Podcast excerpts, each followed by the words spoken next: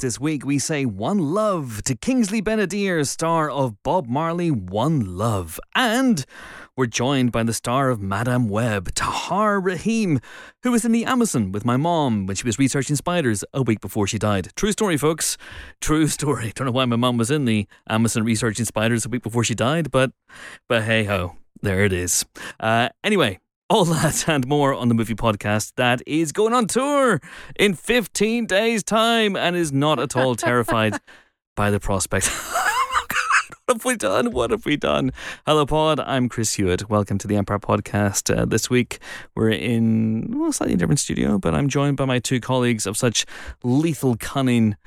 Helen O'Hara, our geek queen, is here. Hello. Hello. How are you? I'm very well, thank you. Good, good, good. And James Dyer, our great big fucking nerd, is also here. Hello, James. June! I'm seeing June today. I'm so excited. That's nice I'm, for you. I'm nice. I'm glad for you. Yeah. I'm glad for you. Imagine if you were in a room with people who had already seen Don't this. Imagine. But, Speak to me. but uh, Do not address such me. people would have signed, I'm sure, some sort of Some sort of embargo embargo, saying they couldn't talk about it until the day agreement. that this At- episode yes, airs. At Gom Jabbar point. hypothetically. Yeah. Mm. Yeah. It's all hypothetical. It's all hypothetical. It's all hypothetical. Although I think actually the embargo might, if such a thing existed, be up by the time this episode goes out. For social media mentions that we'd seen it. Is- well, hypothetically, yes, but uh, fear is the embargo killer, or embargo is the fear killer, or anyway, I'm just terrified. of Embargo is the chat killer. Yeah. hypothetically speaking, I signed something I don't fully understand, so I'm not going to say anything about anything except to say hello, welcome both to the Empire Podcast, and welcome to all our wonderful listeners. How are you? How are the kids? Good, excellent. Now go to your computer. This is to the listeners. Go to your computer or your phone. Go to it right now. Right now. Put stop whatever you're doing. Pick up your phone. Go to Ticketmaster. Ticketmaster.co.uk. Type in Michael McIntyre. He's on tour this year. No, He's going to be no. no. Don't No. do that. Type in the Fast Show. Apparently, No, they're- again, no, Chris. no. That's a big no-no. Type in the Empire Film Podcast to differentiate us from the other podcasts that are called Empire. Type in the Empire Film Podcast. You will see that it comes up with a range of dates because we're going on tour in March. We're going to be at Birmingham, the Crescent Theatre on March 1st. We're going to be in dot dot dot Helen Mm, question mark fill in the next Norwich? yes Yes. the Playhouse in Uh-huh. Norwich Correct. on March and then, 6th. oh, and then I know the rest then. We're going Sheffield. Sheffield on March 13th. On James, Wednesday. Wednesday, 13th. Sheffield Wednesday. Sheffield Wednesday. Wednesday. Yes. Very good. football He was- gag. Yeah, very He was very pleased with it when he, when he realised that. He was very pleased Very indeed. proud. Uh, where else are we going to be, Jimbo? Uh, we are going to be in uh, in Salford. Mad for it. Uh, yes, okay, but, you but skipped one, after though. you skip one. Oh, you, You oh, you skipped. expected me to do them in order? Yes. yes, I can't do We I that. did. don't know whether you had f- picked up on No. that, No. but we were doing it. I in don't. So I don't was- have the order memorized. It All was I've got is all I've got is I've got March, and it just says in my diary the North. pretty much, yeah. So Pretty much, except for Norwich, which is not the north. it's north of here. It is it? It is. Is yeah, it? It's, Yeah. n- I mean, it's northeast. It's the but north. It is north. I mean, it, is it technically Yes. north of Yes. London? It is technically north of London. I guess London is in the southeast. in the southeast.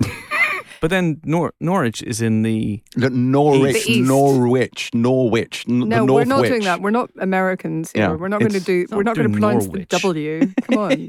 Jesus Christ. The Anyway. North Witches. That's what it's named after, Oh my famously. God. Oh my god! Oh my god. Look. god! Anyway, yes, Dublin, Dublin. Dublin, Dublin, is the yes. twenty first. Yet at Ah. the Laughter Lounge God on help the them. twenty first of March, as a Thursday, and then we're finishing off the tour in Salford, uh, which is adjacent to Manchester or near Manchester. But I have been told by um, people who live in Salford that it is not actually in Manchester. A in the same way that we would say, Helen, that Lisburn is not in Belfast. Of course No not. one knows in Yeah. Portugal.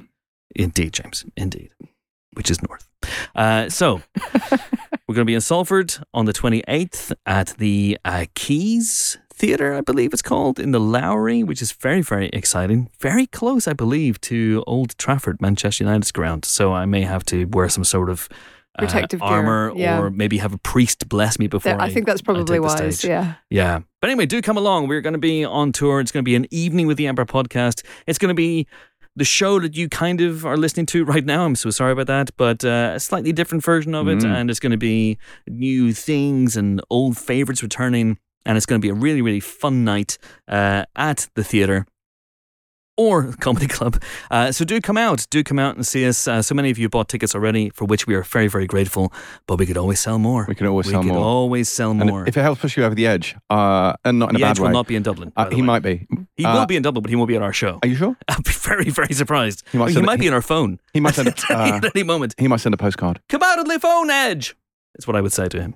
Is he not in Las Vegas still? Is he in Las Vegas? Yeah, I think he's. Oh, still they've in been the trapped sphere. inside that sphere for months. They have been, Mm. yeah. Anyway. But no, so feel? I woke up in the middle of the night last so night glad. Yes. uh, with an idea for a thing to do at the live show. Good. I'm Oh, not going to tell you what it is, but I have a surprise thing, and and and I- I'm not going to give anything away. But it, it started with a pun, as all great things do.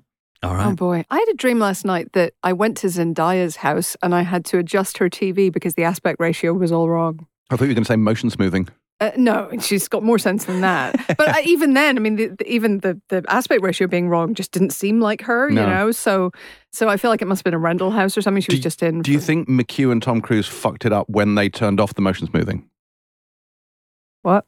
So McHugh and Tom Cruise did that Remember? video That's, that's, campaigning against Oh. motion smoothing, whereby I'm fairly certain they promised to come around to every single person's house and manually turn it off. hmm Oh, okay. I'm always right. having to kick Tom Cruise out of my yeah, flat. always, always there, leaving Away, Cruise! Away with you! fridge. Yeah. You just turn on motion smoothing so he'll come over and you Yeah. can do an interview. Yeah, he just pops down from it's the like the bat signal. You Yeah. turn on motion smoothing with and the it Something. cake. just turns up. He has a cake. Uh, anyway, Anyway. we're going to be on tour. We're very, very excited slash terrified about it. We would love to, uh, well, sell out all those venues, obviously, but we'd love to have as many people in as many seats as we possibly can. And if this goes well, who knows? There may be more tours in the future. If it goes badly, Maybe you will so. never hear from us again. we will not be allowed to leave this podcast booth ever Accurate. again, ever again. Anyway, anyway, plug in over. Uh, that will not be part of the show either, by the way. Uh, although at this point, I'm not ruling anything out. Uh, uh, let's get on to this week's listener question, which you guys don't know. No, we do you not. don't know what the listener question is. Because there's I- nothing like being I have- prepared, and we are I don't. No, I don't. I don't want. like I don't want you to be prepared. I think preparation. good. Preparation blunts like tool, Helen.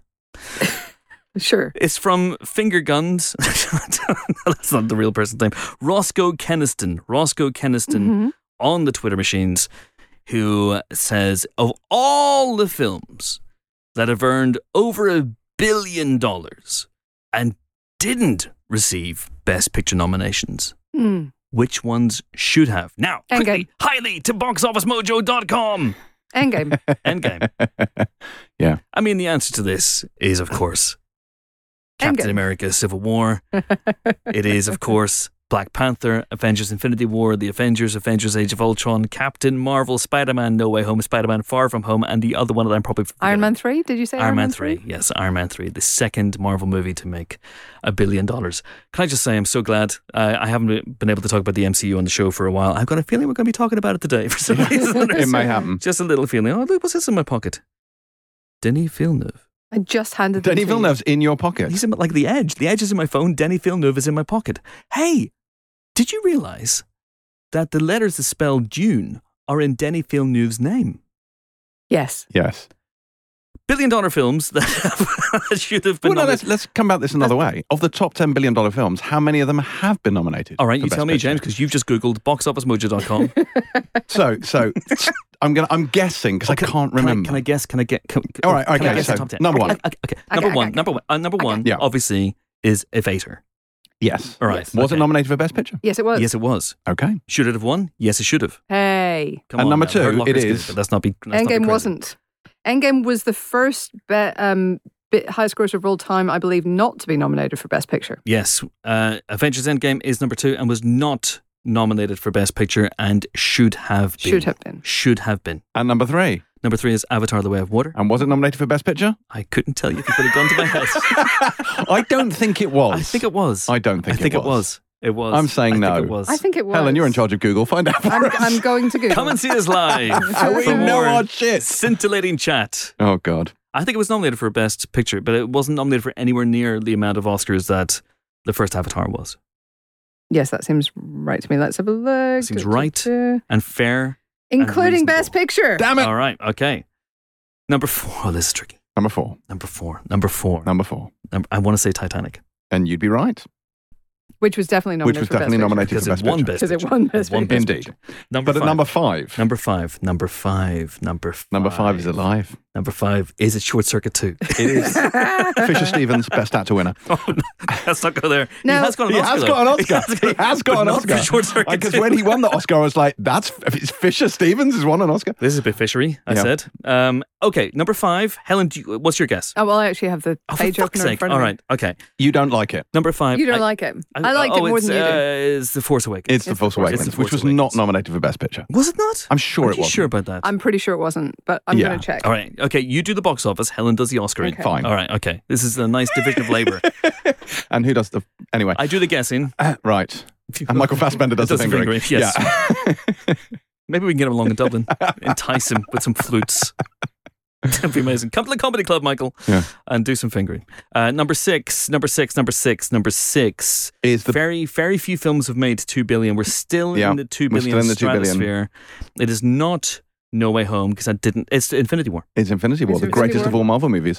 Uh, and did it get nominated for Best Picture? Helen Did it fuck? It, did it fuck? Did it fuck Um, exactly? uh, Captain America fucks, but did Infinity War Captain fuck? America It did does not. fuck. he does. He does He does not fuck. As Look. does Palpatine.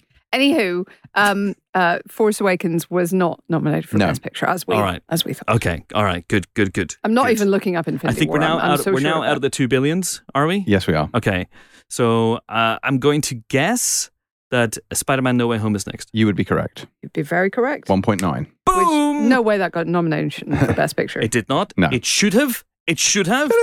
Uh, no, it shouldn't have. Uh, although it is an amazing film. Also, you will note, people listening to this at home, that I am saying should have and not should of. Should have, would have, could have, instant binning. well, of course, this gets into really interesting questions of descriptivist Does it? language or proscriptivist Does language. it, You're being Are you about to talk right about now. the evolution of vernacular? I was, Because but fuck that. They, tho- those people lost me when they redefined the word literally. The one language, the one word in the English language, you absolutely cannot redefine. And now it literally means you literally means. can. It, lit- it literally I can, and they literally can't did. even deal with that as a concept. You literally can't. Whereas I literally, yeah, yeah, I hate it as well. But should have, could have, would have, no, absolutely not. Okay, number eight. Uh, I may have to Number give this up for a bad lot because I'm struggling. So I'm, ba-da-da-ba-da. Oh, the Lion King. it's the Lion King. It is 100, not the original, obviously, but the, uh, the 2019 remake. 1.6.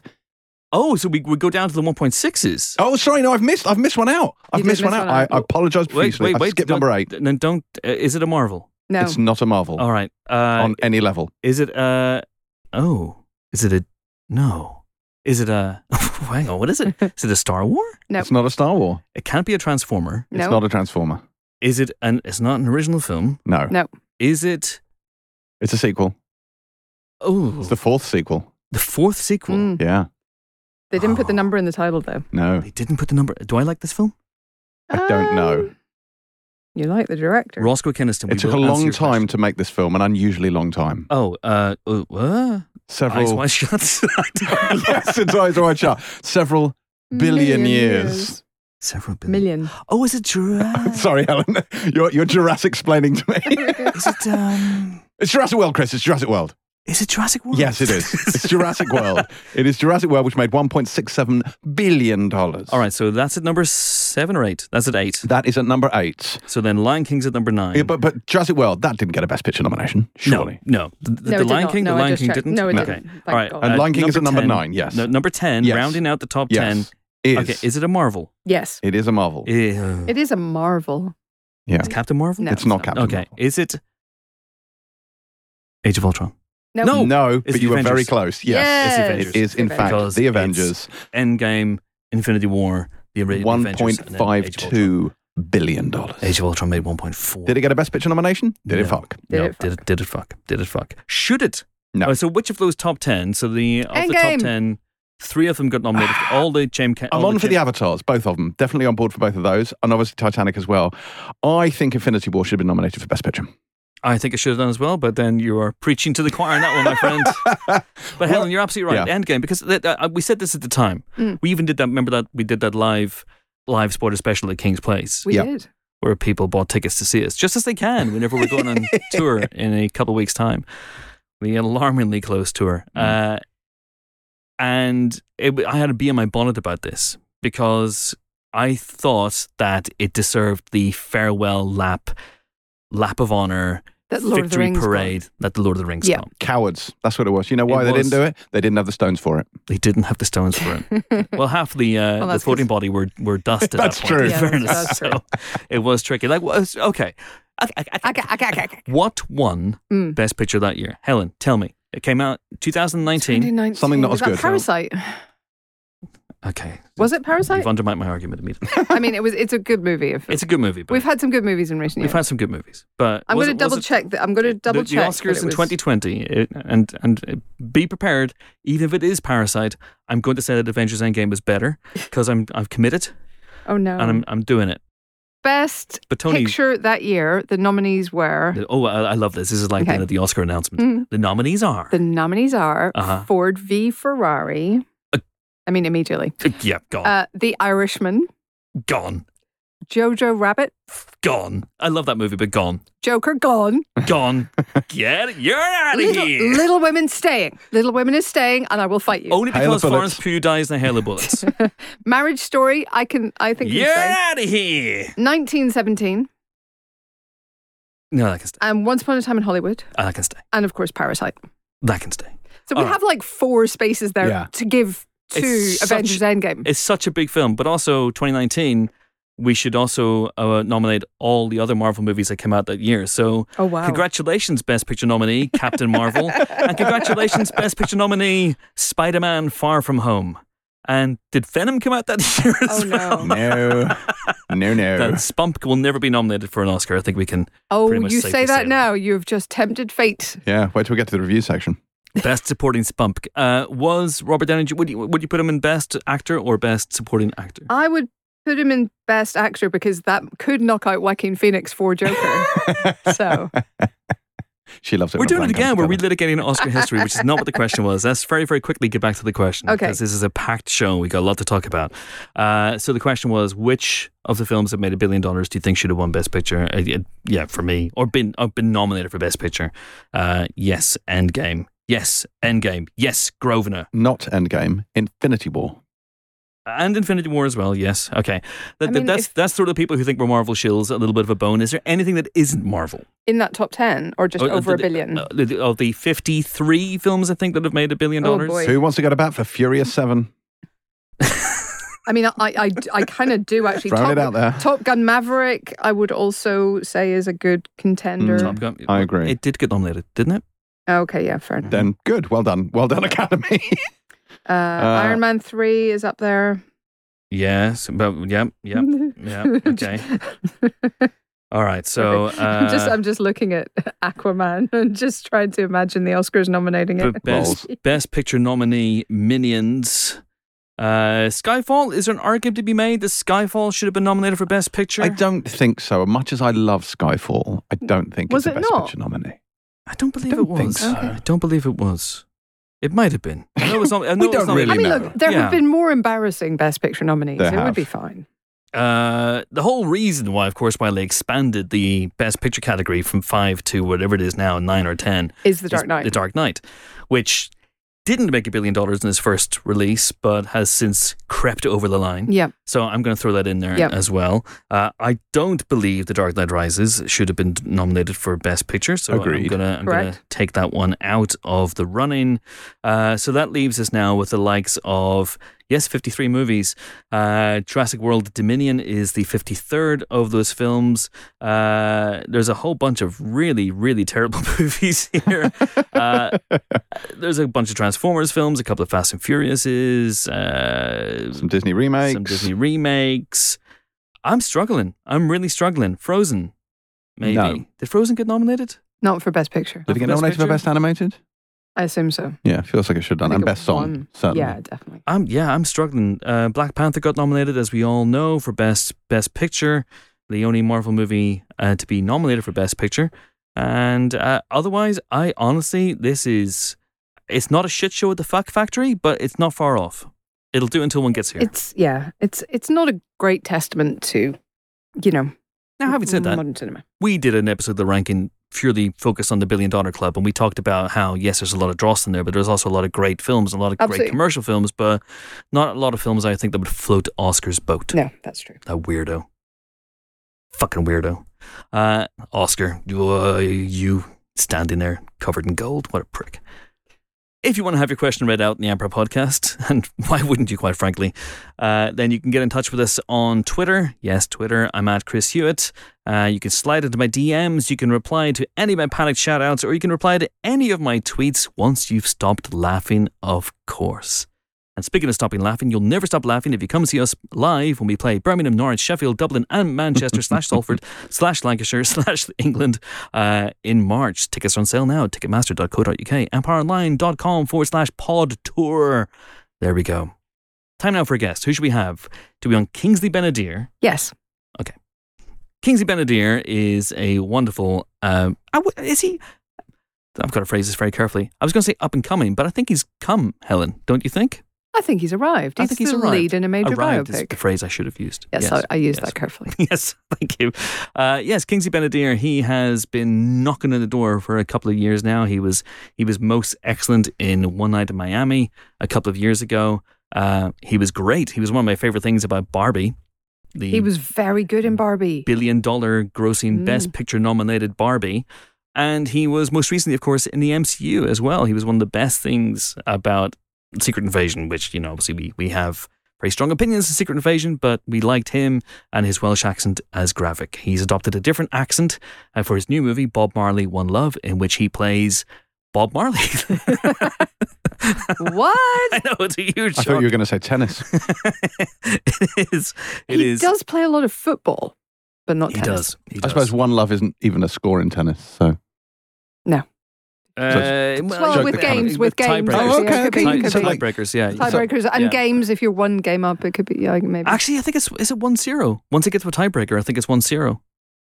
Mm. I think it's two Hmm. zero, three zero, and then I it's possible I think we've it's- strayed off track. Anywho, Anyway, Kingsley Ben-Adir is Bob Marley in Reinaldo Marcus Green's uh, biopic, Bob Marley One Love, which focuses on a specific two year period in Bob Marley's life. Of course, the great Jamaican reggae singer and political activist uh, who passed away in 1981. This focuses on two years of his life between 1976 and 1978, but but obviously does a biopic thing of going back into the past as well. And uh, we sent along Amon Warmann to interview Kingsley Ben-Adir in a London hotel room recently, and I was there. I was the one pressing record, folks. I was the one pressing record. Oh yeah, absolutely. So if the sound levels are off, blame me. Here we go. Kingsley Ben-Adir, do please enjoy. Mr. Kingsley Benedict, how are you, sir? I'm doing great, man. I'm I'm happy to be here. Awesome. I'm happy to be celebrating Bob and talking about Bob and bringing out this movie tonight in London with his family. It is a it's a beautiful feeling. It's a surreal feeling, and it's um yeah, I'm really enjoying it. The lack of sleep is of no concern to me. I just I've, I, I forgot. You know, I've been talking about Bob so much. I'm like, oh my god, this is one thing that I can talk. You might have to stop me because I can just gas about him. You know, it's been two years nearly. In March, it will be two years um, that that Ziggy and the family, you know, they they gave their blessing, and you know, and then I, and then you know, I've been I've been with Bob every day, Mm. listening to him, you know, and and learning the music and just all of that. So I'm happy to be here, and thank you for having me. Ever since I watched it, I've just had Bob Marley on the brain. Yeah. I've, I've listened to nothing but Bob Marley tracks for the last like two, three days. Um, Great. I've had a great time. It's good listening to Bob, isn't it? You know, you can just lose yourself. There's so much music. I thought I knew who Bob. Well, I thought I had an idea of who Bob was, and I, I don't even remember when I first learnt of Bob because he's always been there. And I think that's a lot of people's experiences that they know Bob or they have an idea of Bob and and who Bob is, but really it's it's an image and an idea and the music and to get to understand him as a human being and as a man outside of that public persona, outside of the you know the the, the universal legendary status mm-hmm. To get to understand about him as a man, to understand that he was from the ghetto and he grew up in Trenchtown, you know, to to spend time with the people who who loved and knew him, not just the family, but Bob's friends, guys who knew Bob in Trenchtown when he was 13, 14 years old. You know, those were the people I spent time with to learn about him, to learn about his sensitivity, to learn about his toughness. and all of those colors. Bob was so complex, you know, and rich. He was Bob was on a deep one, and it's been um, it's been it's been a joy of my life. As I say, professional life, but just my life, you know, to to to get to spend that much time with him and his family and his friends. It's just been gorgeous. I'm sure it's already happened for you in the moment since you uh, sort of cut on this movie for the final time. But when you are out in public and when you're in a party now and you hear a Bob Marley track, what does that do to you? Does it I- take you back to this process in a way that it obviously wouldn't have had before? I would have thought that after we wrapped, that I'd be, you know, I listen to Bob every day or every other day. You know, when I go onto Spotify to put on tunes, that every every every, every other time I'll go to an album. You know, I was listening to Exodus this morning and uh, Concrete Jungle yesterday, so he's really he's stayed with me. Man. I love the music. I mean, Exodus is probably now one of my favorite albums. You know, I got a, I got a record player. Um, you know, someone got it for me as a gift before we started filming, and they sent me some vouchers um, for a record shop in in Brick Lane. And I went down there the other day, and you know, I've got all of Bob's records at home, so I've just been playing them on vinyl for the first time, and it's um, yeah, I love his music. You know, outside of, I'm a fan. So you previously portrayed uh, this guy called, I think, Barack Obama. I'm not sure if you know Anyone knows who that and then there was this other guy called Malcolm X. I'm not Malcolm sure. X. Yeah. So, has playing icons like that did that help prepare you in any way for this? I think every job prepares you in a way, you know, it's all experience. Bob is an artist, you know, he's a musical genius. And that to me was very different to anything I've ever done. So I'm I'm checking Bob as an artist, you know. One of the first things I did before I auditioned was I was on YouTube and I found um, you know, his performance at the Rainbow Theatre in um in uh, 77 in London, Finsbury Park, and I just got stuck on that for a few days.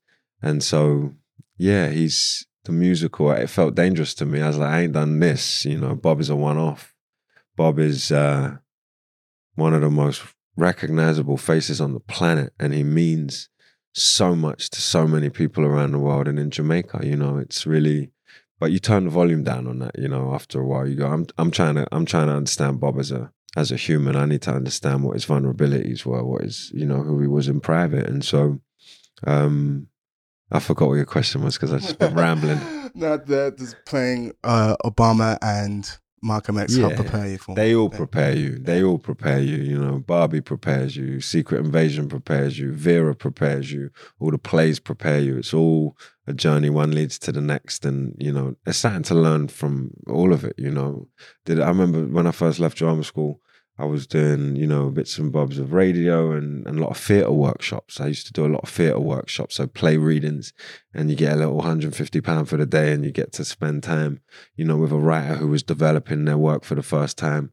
And that you learn from that, you know. I'm te- I'm really bad at um like cold reading, like reading off a script, you know, in those auditions where they give you the pages on the day. I can't look at the page and then act. I can't do that. So you learn, you know, and I still need to work on that, you know. So you're always learning something and and hopefully, you know, trying to improve on where you may have made mistakes the last time, you know, and trying to get better at something. I think what I learned during Bob was looking back, I was like, maybe I should have taken a few more breaks, you know, because you can work in a way where it's not productive. You're just working from a place of stress and nerves and and not wanting to mess it up and actually taking time to look after yourself and taking time to, you know, you know, I watch some football once, like watch match of the day, and you know, and have a, a little glass of red wine. It's not going to be, you know, and just relax because you reset. You know, you emotionally reset, and you can come in recharged and be better for everyone else. So that's what I learned on Bob. You know, his work ethic. Bob's work ethic was, you know, you know, it wasn't human. He was up crack of dawn before the sun, strumming, you know, creating, running, football. They were in the studio in the afternoon all the way till three in the morning.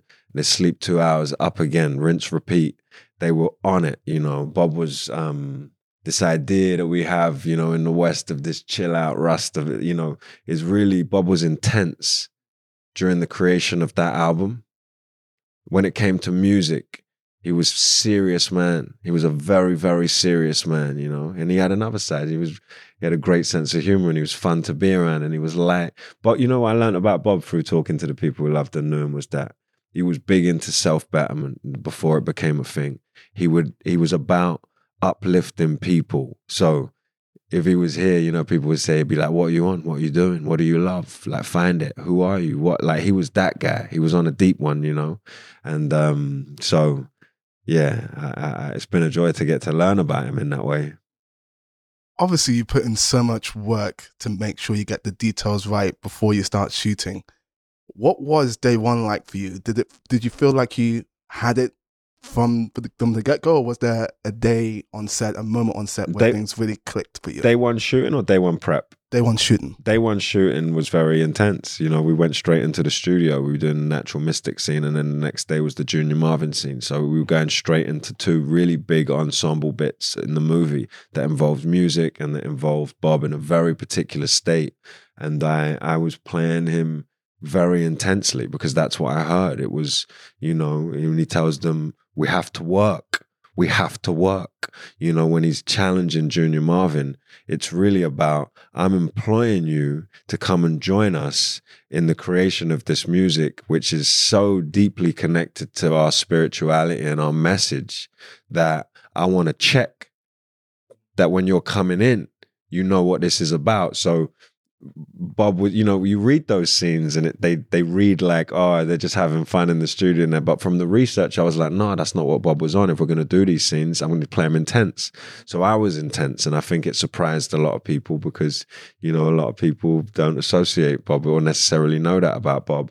Um, so it was intense. It took me a few hours to like settle in because all the family were there and there was a lot of people watching, you know, behind the monitor. So but at, at the same time, like that was what was great, you know. After that day, having all the family there and having Neville Garrick there, who was Bob's close friend and artistic director, that was that was my safety net. That was the blessing of all blessings, you know. First of all, there's no movie without the family, but second of all, to have a process where they're there, and so if you ever feel like you don't know something or you're feeling like you just ask Neville because Neville was there with Bob, and Nev- and trust me, Neville and Ziggy, if they didn't like something, they're going to tell you. And I really, really needed that. There's too much gassing sometimes, too much people just blowing smoke. And I'm like, I don't need that. I need you to tell me when it doesn't feel good, when it feels all right. And then we can have a conversation about how to improve on it. You know, how can we improve on it? And oftentimes, you know, if a scene didn't feel like it was working, we just go, what would Bob say? How'd Bob feel about this scene? Is Bob's voice being fully reflected in what we're doing here? And if the answer was no, well, then let's go back. Let's go check in with him. And we'll put on some of his interviews, we'll put on some of his talking, and we'll listen and we'll find it, you know? It was about, for me, the work that I could do leading up to it was like to try and absorb as much of his language and his words as I could. And his daughter, Cedella, sent me files, you know, that only the family have of Bob talking for hours and hours in interviews like these with people that never got released. Um, so I came in with a huge understanding of Bob's spiritual, emotional, political, musical point of view. Um, so we had some great discussions, and uh, you know, it was about triple, quadruple check everything before we move on. And um, and Neville and, and Ziggy made sure, you know, You mentioned the language there, and I know that you spent a lot of time studying, absorbing the patois language that Bob speaks in. Was there a certain phrase that you had to get yourself into that character? Sometimes, yeah, but one of them I can't say because it kind it's a cuss. It's a cuss word. It was my favorite word, and I said it all the time, and they've had to take it out of the movie a lot because we need children to come and see this. Is a film where you know you can bring your grandma and your granddad, and you can bring kids. So I was, uh, you know, and I and I appreciate that. You know, Bob would have wanted everyone to come, and you know, Bob wanted to include everyone. That's why you got songs like Three Little Birds, and then you got the Hard Edge, Concrete Jungle, and and Uprising, and Survival, and you know, and and the, the B side of Exodus is Love Song. So Bob was about all of it, you know. So, um, but yeah, so many. He says so many wonderful things. Yeah, Bob told an interviewer one time, you know, he's talking to her, and he said, "You got to check your subconscious self. Mm. You know, check your subconscious self and be still and listen." You know, and you find the answer you need, and I love that. You know, there's a simplicity and a depth all at the same time. You know, Bob was on a deep one, man. one thing, a little detail that I uh, sort of noticed as I watched the film, I, in a couple scenes, Bob was reading Haile Selassie's The Imperial Majesty and then Mhm. also Marcus Garvey. hmm Did you read those books? Did that Mhm. help get you into that character? And, Yeah. and- yeah. in a way, I read everything. But at some point, you got, uh, you know, one of the major acting lessons I learned, you know, in the last five, six years was, you know, you can overburden yourself with backstory to the point where, you know, it can just become too much. So there's certain things you just need to have an understanding of. What's important is to understand how much those books meant to Bob, you know, how much they meant to him and uh, and the significance of Africa in his life and Marcus Garvey and Haile Selassie. Like that, that's where Bob found his safety and his identity. You know, he, Bob would hold his locks and say, "This is my identity. You know, this is who I am." And and his his spirituality, his connection to music and football and his community and his people. That's where Bob found safety. You know, these guys they didn't have therapists they can go to. You know, and and talk. You know, it wasn't one of those ones. It was something else for them, and they found it in the music and in God and um, that was beautiful to to get really secure in that and understand you're dealing with a spiritual guy, you know, and um, so yeah, yeah, One of my favorite lines in the movie, I think it's spoken by Lashana Lynch, is Rita, who was incredible. no, she's the best of the best. Um, she says, sometimes the messenger has to become the message. Mhm. In this respect, for you, with this film, do you feel like the messenger here? No, what I take from no, not at all. I, I love what I love about this is that the goodwill and the love of Bob is what's going to bring people to see this. I was Bob was in service, you know. He was in service to something deeper. That's why when you watch him on stage, there's a magnet, there's a there's an energy there that you can't explain. You can't copy him. You can't mimic him. You can't do that. It's, he's there's a spirit there, and and the family and I spoke about that. I don't look like Bob really. You know, I'm too tall. Bob's five seven. I'm six two. But we all agreed that you can't copy him. But what we're trying to do here is to kind of create an almost love letter to him. You know, to find his spirit. It's an acknowledgement from the family that Bob, um, you know, he had his own struggles and his own suffering. He came from the ghetto, and he found music as a way of uh, of of of connecting to something. And and I feel like I was in service to the family and Bob's friends and Bob's community because they love him. You know, you spend time with them, you're like, these people love him. Their whole lives since Bob's gone have been about him and they still love him. And there were tears and laughter and finding out about him with them, and they shared so much. So I just feel really honored and privileged to be in service of the family. Um, and uh, my job was to, in the best way that I could, um, make sure that they understood that I was ready to break my back for this, you know, and and I didn't know everything or anything, and I needed their help. Um, and so it became a real community thing, you know. Normally, you just get your character in your bedroom and you make your character, but with this, I found Bob through them. So yeah, You talk a bit about Bob's spirit and spirituality. When I watch this film and I see you performing, it feels like you're getting lost in it. Is that how it felt to you? And when Reinaldo cord cut, did, were you able to? What, what was the aftermath of that like, especially in those performance scenes? Because it feels like you're doing it with your whole body and you're it you're, energizes you're in the you. moment. Yeah. energizes you. Yeah, it's not. I, I love those days on on stage because we play James Brown to warm up, you know, and we keep it moving. You, it's it's it gives you energy. His music gives you energy. So I was like, they're like, "Are you okay? Come, we don't, we we just do one more." It's like, do ten more. I don't care. Do ten more. you know. Mm. There's talk in the movie about music having the power for change, which is absolutely right. Have there been any lyrics, doesn't have to necessarily be Bob Marley lyrics, that have really resonated with you on a level and proven that to you? all of his songs. The joy of this was getting to really study all of his music from the beginning. And I fell in love with uh, his bedroom tapes, you know.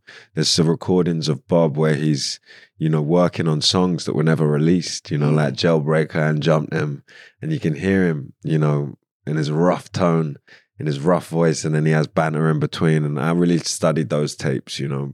And I, I, I realized that this is a this guy's a poet and he he was a genius and he he wrote so many incredible songs. Not one, not two, not five, not ten. Pierre of them. Like it was so many. And to do that, like how many people can do that, you know? Like to be able to create at that level, the commitment. You know, you got to spend 99.9% of your time in a kind of meditation, in a kind of isolation to find that. And so that's what I learned about him. You don't just wake up and write a song like that. There's there's a whole um, there's a whole life that went into all of those songs. As we wrap up, I have to ask you about this small movie you may have heard about. It's called Barbie. Mhm. Um, I think it made, made made a few made a few dollars here and there. One point three four billion. Yeah. Wild, completely Isn't wild. know, wild? watching that movie, I had so many I can't believe Greta got away with this moments. Mhm. When you were filming it, did you feel any of that? And so, Every every take, and you don't know how many scenes got cut. Oh man. So I know the scenes. That, so you're watching that, and I'm going, this this is wild, Mm. and it could have been wilder, you know. Mm. But it was. um I think every scene, you know, we just were like, really. like really but it was a co- it was kind of doesn't make sense but i remember saying greta saying to us that um what's working is just this commitment to this thing and it shouldn't make sense but it does because everyone's so committed Yeah. and that was the only job i've ever been on where people were coming in on their days off people coming in on their days off just to be about you know because it was so much fun so much fun. And she'd let you create and you know and find things. And it was uh i loved auditioning for that film because the scenes were so fun. I was, in, I, was, I was doing my audition cracking up you know? And then you know i enjoyed rehearsing it i enjoyed shooting it and i've enjoyed watching it. I've been three or four times to see it Did you Barbenheimer? uh, not on the same day. Not on the same day, but I saw Oppenheimer two or three times, and I've seen Barbie three or four times. Kingsley Ben-Adir, this has been great. Thank you so much for your Yeah, time. nice to talk to you guys. Okay, that was Kingsley Ben-Adir. We will be reviewing Bob Marley, oh, One Love, later on in the show. Right now, it is time to talk about this week's movie news. And thank Christ, there actually is some movie news, and a lot of it is surrounding my beloved MCU, which, after a wobbly 2023, I think is setting themselves up for a strong 2024 and, more specifically, 2025, because yesterday, came the announcement that the Fantastic Four have been cast. The Yeah. Fantastic Four have been found. Marvel's first family. Who are they? Tell the good folks. Taylor Swift fan Ebon Moss-Bachrach will be playing Benjamin Grimm. Benjamin Isn't Grimm. isn't he?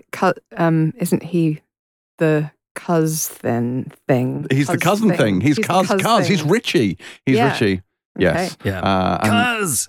He'll be Indeed. shouting cuz and cl- it's Yeah. clobbering time an awful lot. hands, corners, forks, whatever you want. Yeah. Uh, Hands, that's corners, very doom. exciting because he's having a proper moment at the moment, and I'm I'm very there for it. I Mm. have an Ebon Moss-Bachrach T-shirt that I'm going to be wearing on our tour. Amazing. Yeah. Anyway, there are three other people who are cast. in the Yeah, film. there are, there are. That's, so who's playing Sue Storm? Helen. Sue Storm will be Vanessa Kirby, Yes, which I think is good casting. She is very cool. she is Um, cool. She is and- visible, though. Yes, they should have cast John Cena. Yeah. 'Cause, you know, you can't. Yeah, but maybe she'll just stand really, really still. Like and then Drax. We won't be able to see her. Yes. Exactly. Yes. Yeah, that's how it's Um, going Eating a sargonut, of course. Indeed. And then the master of puppets himself, Joseph Quinn, Okay, so, so this is is going to be playing one. Johnny Storm. This is the one that I need to be not talked round on because I have no strong opinions in this guy whatsoever. I have never seen Stranger Things, Mm. and I'll be completely honest with the folks listening at home. I never will. And yes, I know it's probably in my wheelhouse. It's fine. It's But- TV. Fine. I understand. I still haven't finished last year's MasterChef The Professionals. I have a lot of TV to get through. Anyway, I hear he's very good in it, yes. but Yes. I, I, I look at him and I don't I don't get the obviously Sarah Halley Finn, who is the casting director at Marvel, and Kevin Feige and his team, and Matt Shakman, the director of the Fantastic Four, will have seen this guy. so they have just looked at a picture of him on the internet and gone, nah. yeah, he'll do. Yeah. So he's obviously really, really impressed him in, I presume, chemistry tests Yeah. and physics tests and biology oh, tests and all the stuff you have to do to get a, a role these days. Beating mm-hmm. off lots of American men, all the stuff you have to do.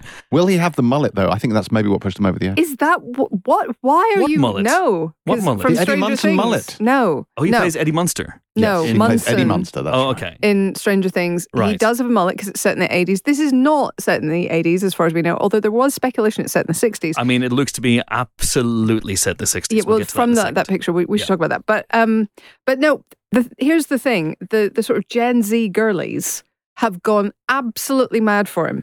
So he may not be your conception of like super handsome, super cool dude, I mean- but he literally last summer when last Hmm. summer when Stranger Things four came out, suddenly find himself getting mobbed in the street. He is Like- an axe man. I'm exactly the same. But finally, Helen, who's the daddy? it's Pedro Pedro Pascal. Because if you need a daddy, you're going to get Pedro Pascal. Oh, yes. I believe he's even a zaddy, but I still don't understand what that is, even after Ben tried to I explain still it to don't me. understand. Did either of you think for one second maybe possibly it would ever be Krasinski? I thought for a second around the time of Doctor Strange. So, yeah, when he was Yeah. actually. I haven't Reed really Richards. thought it very much. You didn't think they'd carry that on? I don't know. I, I, my feeling is that no, that I was a little glimpse into worlds and characters we're unlikely to see again. So no. Also, I think that he probably. It's very. This is really interesting. So, Pedro Pascal. There were lots of rumors. Krasinski was never really rumored to be in the running. And, you know, the, the name Adam Driver. Does that mean anything to you guys? Adam Driver had been hotly linked with Reed Richards. If anyone doesn't know who we're talking about, then Jesus Christ, I'm so sorry. We should lay this out first. So the Fantastic Four, in case you don't know, they were, they are Reed Richards, who is Hmm. the world's smartest, or maybe even the universe's smartest man. And They do he- like their superlatives, don't they? They do, and Hmm. he he can stretch his body. Bendy because they- Stretcheroony. they go, they go into space because uh, reasons, and they go into space and they get bombarded by cosmic rays, and it transforms their bodies. Yeah. So Reed Richards can stretch his uh, lady friend slash wife. Um, you know, not to give too much away. I'm sure I don't know whether they're going to be married in this or not. Uh, Sue Storm. She becomes the Invisible Girl later on. The Invisible Woman. Do you know why she's invisible? Patriarchy. Patriarchy. Yeah, but I think she also can create force fields and She stuff can, like she that. can, as do- well. she can do Yeah. all kinds of Yeah. things with invisibility. Uh, Johnny Storm, her younger brother, who is a hothead, is Mm. a literal hothead because he has a human torch and he can become fiery And he can fly. and he shouts flame on and he Mm. flies around. Uh, and then Ben Grimm, who is the actual astronaut in this little uh, little team, uh, he becomes a giant orange rock monster Mm. who is super strong. Uh, Mm. He's called the Thing. Which is weird because Joseph Quinn is obviously playing the Human Torch and he is the rock monster. Like, you- I mean, more r- r- of a heavy metal monster, really. I mean, that's technically true. Mm. Yeah. this all Uh, lost. He's metal. and it's Doctor Doom who's metal. So Indeed. Yeah. So it's uh, yeah, look. I think everybody out there has probably seen one of the other adaptations. why don't hopefully not the three 20, movies. Hopefully not the 2015 one. Um, and this will hopefully be uh, something that does them justice within the MCU. And and although maybe not, because as as we, we alluded to already, there there are s- rumors, there are signs. Um, this picture might suggest that this is set in the sort of 60s of the original comics. Mhm. Um, and would that mean that we're talking about starting their story in a different universe and then bringing so. them into the MCU with whatever event is going to bring all these Yes. disparate strands together? Mm. Well, I mean, obviously, we're going to get onto the Deadpool trailer in a little bit, but Kind in of terms seems of that way. huh? universe hopping, there seems to be a lot of that going around. Yeah. it's it's a coming. It's a coming. Yeah, there's there's, there's lots of stuff here. So the they the casting was announced yesterday via this little cartoon, and people immediately looked at the cartoon and so it's them together uh, lounging around because they are a family. Reed is the older, he's the, he's the dad, and Mhm. Ben is the irascible uncle, and Johnny's a little cousin run around. In some stories, they, they things. even do have kids as well. Yes, the, they do. Um, uh, the Richardses. They do. Um, and I And would dragon. honestly be open to that on the screen. I think that'd be a cool thing to play. We haven't really seen that very much, but I don't think we will in this film. I don't think we will because Franklin Richards is frankly a very, very powerful character and um, deserves a bit of a build up, I think, uh, to be honest. But we, we, we shall see. You, you never know. But anyway, as someone pointed out, uh, Ben is reading a copy of, I think, Time magazine. Yeah. And it is from December You about them 1963. in Time magazine. indeed, James. Thank you very much indeed. Uh, and he, and it is Lyndon B. Johnson on the cover of this in the illustration. So that would seem to set this in 1963, which is of course when they were created. Now, I don't think that they're going to do the Captain Marvel thing of, oh yes, before Tony Stark there was someone who was super powerful. We just forgot Never to tell you about about them. it, yeah, and they disappeared.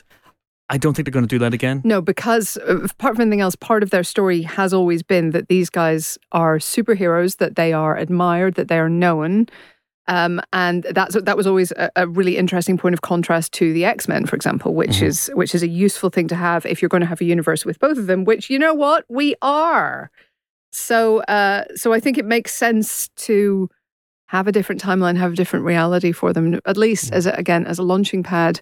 And then I think there's going to be a crisis on Infinite Earths, if you will, Uh oh. to bring a lot of these people together. Exciting. It is exciting times. No more rumors about the Fantastic No. Four. Now we can just focus on the Dune, uh, the Doom ru- rumors. The Dune room. Oh my Oh my god. God. The Sorry, crossover of champions. It'll be fine. It'll be okay. We'll get through the Dune rumors as well. Plus, Yeah. you know, good casting all round. I'm saying, Yeah. and you know, we've got the Fox, Mister Fantastic, which is a nice turn of phrase. Very quick. Ebon Moss-Bachrach, of course, uh, one of the growing number of people who's actually played now two roles in the MCU. Can you can you Mm. name the first? No, No.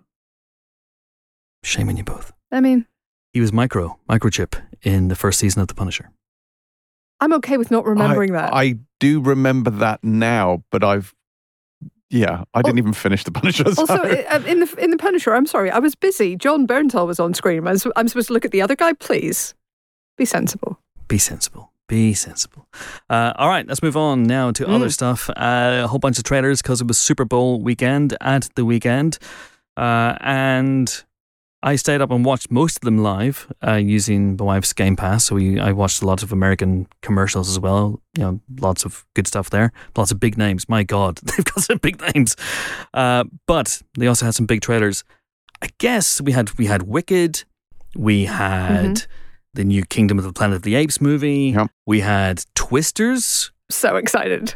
Trailer I'm for so that in. alone is better than the original movie, I would say. And we had Deadpool and Wolverine, which we now know is the title of Deadpool 3, as heavily hinted. In fact, I think accidentally leaked by Hugh Jackman about two years ago. So, should we talk about those? Should we talk Yeah. about them? Which which order do you want? And Godzilla and Kong, the new Empire, came out um, yesterday as well, and it looks absolutely fucking bonkers. And I Dan Stevens is doing wait. a, a It's- Cockney it's a- accent for some reason. It's hilarious. It's it's um it's like Cloudy with a Chance of Meatballs. It's like, oh no, they're hitting all the international landmarks first. It's just where where do they emerge? The pyramids, of course, of course they emerge from the pyramids. Yeah, that makes sense. Oh, is that where they're standing at the end? Because I've only seen it on a very, very small screen. Oh, at the They're- they're beginning and the end of the- Oh, of the okay. They're trailer, yeah. towering over Mm. the pyramids. yeah, they do because they're very big. They are very big. Yeah. Um, th- that was that looks bonkers and a lot of fun. I had I had a good time. Twisters, I'm super here for. I, I know you don't like the original. I love it. I have so I much love in my heart for it. I need to revisit the Yeah. original. I'm It's not saying it's clever, but all- it is big. good. No, it has good I had a- people in it. It has very good has people in very it. good people. It It has a very deep supporting bench. And one of the only things I remember about it is in this trailer, which is the little balls going up into the Yeah, the, yeah, yeah. the- the that was the whole. That was the whole. You know, film. Film. Yeah. essentially. But what's great is last time they were trying to get the little bally things up into a twister so they could get really good information about what makes twisters happen Yeah. and therefore better early warning systems and everything else. This time they appear to think that they can stop them from happening They're by getting the little balls Twisters. into the twister. Yes, like Gerry Butler, they're going to use weather as a weapon. I'm just, I'm so amused by that. I'm also really amused by the fact that Glenn Powell seems to have combined the Bill Paxton and Cary Elwes Yes, characters in does. one person, which is exciting. And I just like, I, That guy's just pure charm, isn't Yeah. he? There's going to be so him. stupid, and I can't wait. Yeah, Yeah. he is, he is great. And we, you know, I've, we've been talking about Glenn Powell needs to be a bigger star for many, many years now. I think this is his year. I think this is it. I think it's happening I at last. Anyone but you has kind of set him and Sydney Sweeney on a Yeah. on a on a path, which is weird because it's like air quotes only made what two hundred million dollars worldwide, but because of the sleeper nature of its success, Mm-hmm. You know, it's probably made another million while I've been talking. on Valentine's Day, I think it. They, they re-released did, it, yeah, yeah, uh, yeah. I think that and Hitman and Twisters. He looks really, really darn cool in it. Daisy Edgar Jones looks good as well. Anthony Uh, Ramos. Anthony and him, Ramos. Yeah. there's there's good people. Lee Isaac Chung, the director of Minari, um, immediately taking the, uh, the big paycheck to do this. And I why not? admire that. Who I can blame respect him? that. Why not go Yeah. for it? Uh, but if you can also make a movie with with a bit of rigor and drop it in the summer season, then yeah, go for it. Uh, but we all know why Twisters are formed. It's to bring people to the magical land of Oz, which brings us nicely to Wicked. Something Which- wicked this way comes. Something wicked this way comes, indeed. I'm. Mm. Uh, it's. I mean, it's very, very CG heavy. Mm. Um, Uh, I'm I didn't love the two notes I heard of Defying Gravity. I'm I'll, you know I am on record as a massive Cynthia Erivo fan. I Mm. think she's incredible, but so far I'm not there. Define on- gravity. Another thing, of course, it has in common with Twisters. That's it, right? Mm. Um, I I am intrigued, but not necessarily yet sold on this one. Um, and it's an interesting decision to break it in two. So the, basically, the first half of this is essentially going to be a prequel to The Wizard of Oz, and then Yeah. part two will essentially be The Wizard of Oz from the witch's point of view. Can we talk about that decision? Like that strikes me. uh, Like I can't decide whether it's just madness or it's hubris or what it is. You're just jealous because they did Les Mis as one film and you wanted it as two. That is 100% the case. Uh, but, but, look, m- musical theatre fans will often tell you Wicked is their favourite musical. You know, it is, it is clearly, uh, he- he says, speaking for all musical theatre fans. Uh, I mean, look, it's no six, but what am I going to tell you? Um, it's great. It's great. It is great. I've gone to see it. It's very, very good. But does it need two films? I don't know. Are they No. doing two films now? Because as someone pointed out, this is dropped the Wicked Part One. Well, So I think I think that's because Dead Reckoning Part One did not do well, and so now Part One is Well, box again, office poison. Again, no, no, no, no. Again, we have to point out that Dead Reckoning did did well. Well, it just didn't relative do, to expectations. Yes. But but I do think, and I and I this is something I genuinely think is true. I think putting in retrospect, putting part one in your film title is going to turn off a large chunk of the demographic because people don't want to see half a film. Remember, So- when Dune Part One was just Dune when it came out. hmm Mm. So it was retcon to part one. That's the way to do it. Not even retcon, they had it at the end. of the Yeah, they did actually have it at the end of the film. But it was they did. retconned at the end of the film, Helen. Began the film as Dune, ended the film as Dune Part One. That's And of not course- what retcon. Yeah, whatever. episode four wasn't wasn't episode four added to Star Wars after it came out? Absolutely true. Yeah. Yep. yeah, look, it, I- I'm. I have. I have notes about this. I'm not sure about the way it looks. I'm not sure about the way it's lit. It's extremely dark, and I don't know that we needed it to be. But um, they look good. They can both sing. I'm. I'm optimistic. and that's the bare minimum I we mean- expect. You know, you want it to be great. And like in uh, in Twisters, when the little balls go out, they're fly, my pretties, fly, fly. so, I mean, we do have some scary monkeys. so We do. good. Speaking of scary monkeys, hey! I mean, Deadpool they're apes, as the librarian would obviously tell you, but I will allow it. close enough. Um, yeah, Kingdom of the Planet of the Apes. You know, I don't always love this franchise, but No. I quite like this trailer. It was interesting. Tell, talk to me about that very, very briefly. Like, so, so of of the Rise, Dawn, Rise. War, he tries very hard because I can never get those three Yeah, in the no, right order. Uh, which ones do you not like? Uh, the two sequels, I just think are look. Uh, it's. I don't love animal stories. You know this you about do me in hate all of living things. no. In terms of like animation, I just find it slightly alienating to be expected to follow the adventures of a rabbit or whatever. I like Zootropolis or whatever, fine, but they're never going to be up there with my favorite animations. You're an animal. And it's kind of the same with Kingdom of the Planet of the Apes, or, uh, or the Planet of the Apes generally. Uh, I also have a problem with the fact that all female characters in the sequels of, in that trilogy could be entirely summed up by the word nurturing. And I don't think that's nuanced or interesting or good or clever or good writing. Um, and I have a bit of a problem with that. on It the is- ape side. There's a real problem there as well. Well, Yeah. human, human and ape. There is there are no interesting female characters in those sequels whatsoever. There's the mute child in War. Oh, great. Sorry, anyway, way thought- to prove my point. Okay. There's Um, a, there's a oh, oh, the- oh, no the- wait the- in, the- in one of the the- movies there's a, a background character who definitely looks to have a great and interesting inner life. the orangutan is a girl. Which one? The orangutan Yes, is but- a girl. Isn't pla yeah, and Maurice. is and is and is Hmm? summed up by the word nurturing. So Maurice. Yeah. Maurice is a girl. Yeah. I did not know that. anyway, Anyway, uh, Kingdom of the Planet of the Apes um, looks like Freya Allan from The Witcher has a good role, which is exciting Toss a coin to her. indeed. And um, and uh, you know there seems to be a story there. I'm I'm interested to see how it goes. I'm not yeah. you know I, I, the weirdly the CG doesn't look as good as it did in the previous ones. Like, what, what happened there? What happened there, folks? Uh, but maybe it'll be good when it's finished. Um, hopefully, it'll have the same team as Quantumania. oh boy, What? Bring it home! Bring it home! at least it'll be finished. Hey, come on now. That's harsh but accurate.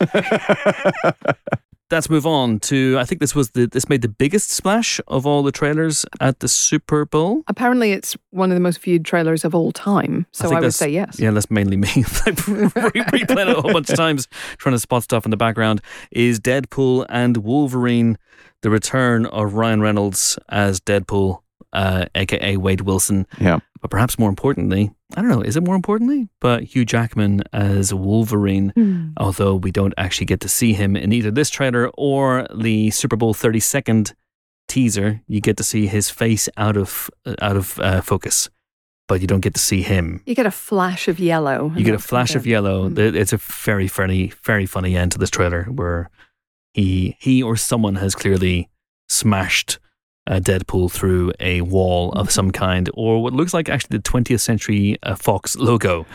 Uh, if you're wondering how meta this movie gets, uh, and then Deadpool's lying on the ground, is like, "Don't just stand, you big ape, get me up!" And then Wolverine pops his claws in silhouette, very, very cool shot, Mm. and then goes to stab him, which of course Wade could survive. But yeah, Yeah, But he doesn't know that yet, maybe. he doesn't. we yes, yeah. So so what do we think about this? Do we understand this? What what the hell's happening? I mean, the TVA are involved. I, I I don't know what the TVA shock sticks were called canonically, but we were all thinking of pegging when we saw them, and I'm glad that Deadpool finally put voice to that. there is a pagan joke. Not a first for me, but it is a first for Disney. Great, very well timed look to camera there from Ryan Reynolds. Uh, I really like the first two Deadpool movies, and uh, we were all wondering whether they might blunt Deadpool's edge when he came into the MCU. And there's a pegging joke within the first 30 seconds of this trailer, just kind of like reassure people. I think. I think so. And he- it worked. And he goes, he goes, oh my fuck! At one point, when he sees someone being uh, grabbed by Alioth, the purple cloud that is in the void uh, from Loki. So Loki is seems to be a Ah. huge kind of linking um, text to this, which is very, very important. Here for that. Yeah, so Matthew Macfadyen as Mr. Paradox, a TVA agent who is very important. So important we haven't seen him in the previous two Loki seasons. uh, and he's in this. We got a little glimpse at the back of Emma Corrin's head. hmm Uh, they are rumored to be playing Cassandra Nova, who is uh, like a very evil Charlie X kind of kind of Yeah. psychic. Uh, how uh, and of course, it's about the TVA somehow recruiting Wade Wilson For reasons. for reasons to go into the Marvel Cinematic Universe for reasons, Mm. and it all sets up the line. I'm Marvel Jesus, but he calls himself the Messiah. I'm a Mm. Messiah, and he says I'm Marvel Jesus. So, of course, this movie has taken on a very different hue and a hue since it was announced. Because when it was announced, it was just like Deadpool three. Deadpool's coming to the MCU. Everyone's excited about that. See how that's going to work. Oh my God, Hugh Jackman's in it as Wolverine. Okay, you had my attention. Now you have my no. Fuck it. You had my curiosity. Now you have my attention. But it was just like another big film, like a very very exciting film for people to go gaga about. No, but a different now film. it's a different film. But now the MCU's had a bit of a wobble Mm. at the box office, and you could argue creatively as well. Uh, maybe they haven't quite hit the heights that they have been hitting uh, with the Best Picture nomination afforded Avengers Endgame. So suddenly, a line like "I'm the Messiah, I'm Marvel Jesus" takes on a little bit more meaning and a little bit more subtext and a little bit more weight. I guess it does. Mm. Um, I, I, I don't. I wouldn't give it weight though because it's Wait. Deadpool. so I know, but you know what I mean. Like no, I know what the, you mean. Like The one of, MCU yeah, film this year. yeah. They have the They have a chance to kind of reset, clear the slate a little bit, yeah, and uh, clear the palette, if you will, as absolutely. well. Absolutely. Um, and uh, yeah, it will be. I, I'm I'm really intrigued to see it. I I didn't understand this trailer particularly, but I'm that's nice sometimes. You know, it's good. My take on it is somehow Wade Wilson, for some reason, is uh, is important to stop the multiverse imploding upon itself, and so he is sent into. There have been there have been rumors that he's being sent into the MCU to kill, basically to kill off the Fox universe, like, which is which is why we get so meta. And then at some point, somehow he gets banished into the void, which means he obviously does get pegged. He gets pegged because that's what happens. That's how you end up in the void. You get pegged and you end up in the void. And Sorry, there, just got to stop saying there that. does he meet Hugh Jackman? But there's all sorts of stuff going on here because there's a 20th Century Fox logo that they're fighting against. Yeah. There's uh, a, a Secret Wars comic which is visible in one of the shots Oh, as well. So there's a lot of stuff going on in here. But listen, all I want from my Deadpool movies is Deadpool being funny and bouncing off people and, and, and annoying them and good action sequences and and Ryan Reynolds going full Ryan Reynolds. Um, and I think we're going to get it. So All right. fingers crossed. Fingers crossed, and that one is out in July. Very, very excited indeed. Stoked. Stoked. Stoked. Toad stoked. Toad stoked. Stoke, of course, not one of the places we're going to on our tour. No? No, Birmingham, Norwich, Sheffield, Yeah. Dublin, Come Manchester. to any and all of booked- those. Have you booked your tickets yet? I should hope so. Yeah. Ticketmaster.co.uk. Hey everyone, it's Chris here, just jumping in real quick because we didn't have time to do this when we were recording yesterday in the studios. Now here I am telling you that the new issue of Empire, the brand new issue of Empire, is on sale right now in all good, evil, and virtual news agents. And I can highly recommend that you go down and pick up a copy, or two, or five, or ten, or as many as you can carry. And hey, while you're there, why not get some tickets for our tour as well? Shameless plug for that. Over, there'll be more to come. Anyway, it's an amazing issue. On the cover, can you believe that we are celebrating 25 years of the Star Wars prequels? I feel incredibly old, but it's true. In 1999, The Phantom Menace came out. It is celebrating its 25th anniversary. And so we have gone all in, celebrating all the things that we love about the Star Wars prequels. And I know that many of you out there love the Star Wars prequels as well. We have exclusive interviews with Hayden Christensen, Liam Neeson, Natalie Portman, Ewan McGregor, Ian McDiarmid. We have an amazing interview with Sam Jackson, which is one of the funniest and shortest interviews I've seen in a long while. We have new exclusive photo shoots. We have looks back at the Star Wars archives. We celebrate them all. The Phantom Menace, Attack of the Clones, and Revenge of the Sith. And yes, if you're wondering if we mention lat review of the Attack of the Clones, no, we don't, because we did a piece in the magazine on it a few years ago. So there you go. Yabu sucks to you. But there's more inside the issue. If you're not a Star Wars fan or not a Star Wars prequel fan, don't worry, we got you covered. We have an exclusive look at Three Body Problem, the new Netflix show that attempts to adapt the unadaptable novel. We have Rose Glass, Kristen Stewart, and more about their new film, Love Lies Bleeding. We have an exclusive first look at the Amy Winehouse biopic Back to Black. We have some incredible stuff in the first word section, including a look at Godzilla vs. Kong. Giancarlo Esposito is this month's Pint of Milk. We look at Alex Garland's Civil War as well. And in my section, the best section, the final cut section, there is all kinds of incredible things, including an interview with Juan Antonio Bayona, J.A. Bayona. Uh, we rank the Scream movies. Lee Child's in there. What if season two is in there? Oh my word. What an incredible lineup. It is on sale right now in all good, evil, and virtual news agents once again, and we would be absolutely delighted if you would pick up a copy. Thank you so much in advance. And now back to that Egypt in the studio. Okay, shall we have our final guest? Sure. Yes, indeed. Let's have Tahar Rahim, who is one of the stars of Madame Web, which is the latest entry in the spunkily Sony Pictures universe of Marvel characters. Uh, and this one sees Dakota Johnson play a psychic lady who helps save a bunch of potential spider women from a scary spider dude played by Tahar Rahim, the wonderful French actor who kind of burst onto the scene a few years ago in Jacques Audiard's uh, A Prophet. Yeah. And in fact, that's where I first met him at the Cannes Film Festival, uh, which of course he remembered. No, he didn't remember. But uh, I brought that up at the beginning of our interview, uh, talking about that and talking about this movie and kind of how he's rejected Hollywood's overtures over the years. So here we go. Here is Tahar Rahim. Enjoy. Tahar, welcome to the Empire Podcast. How are you? I'm good. Yeah. Good, good, good. Uh, we actually met years ago in Cannes uh, when a, a Prophet came out. Wow. Years ago, Uh, yeah. yeah, yeah. And I was just, uh, I was just thinking about that film and what it meant to you. First of all, it, that because that changed your life, didn't it? Of course. It changed my uh, professional life because it was my first feature.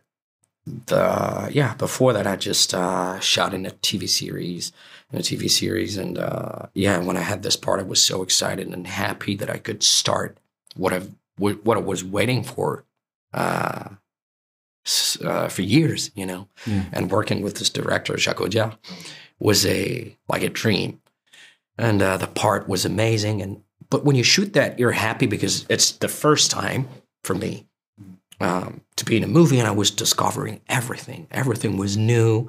I would learn every second on the way, and uh, but you couldn't expect uh, the success of the movie. Yeah, and when it happened, I was like, "Whoa!"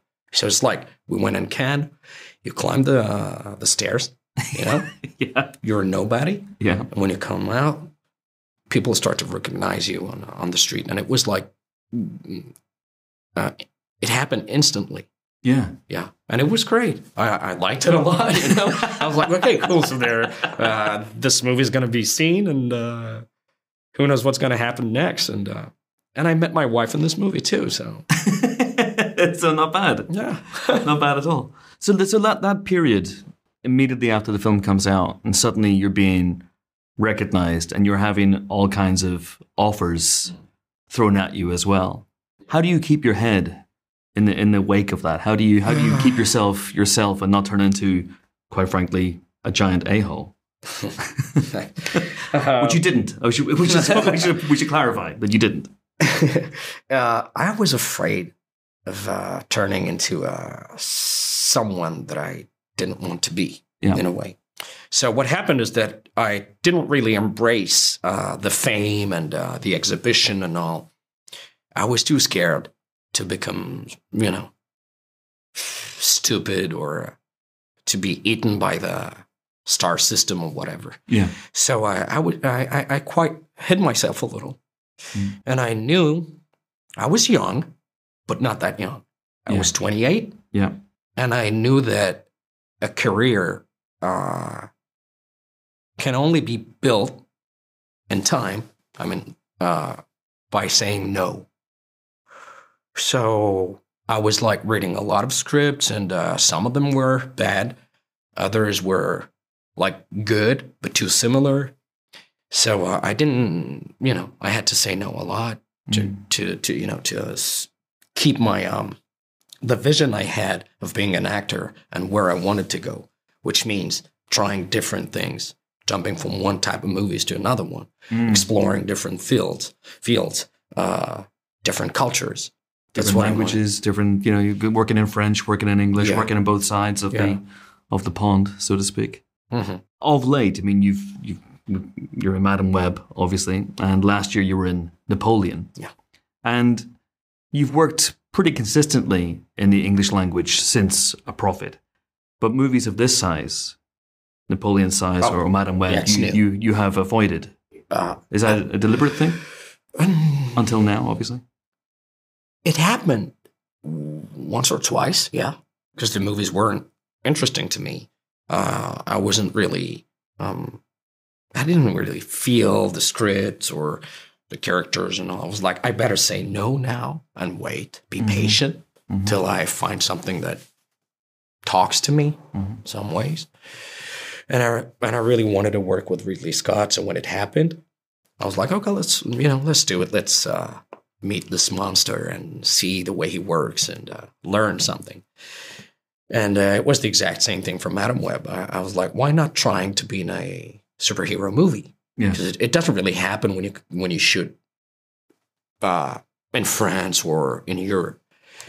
This happens in America. We don't. It's not our culture. Uh, it's not our mythology. Yeah.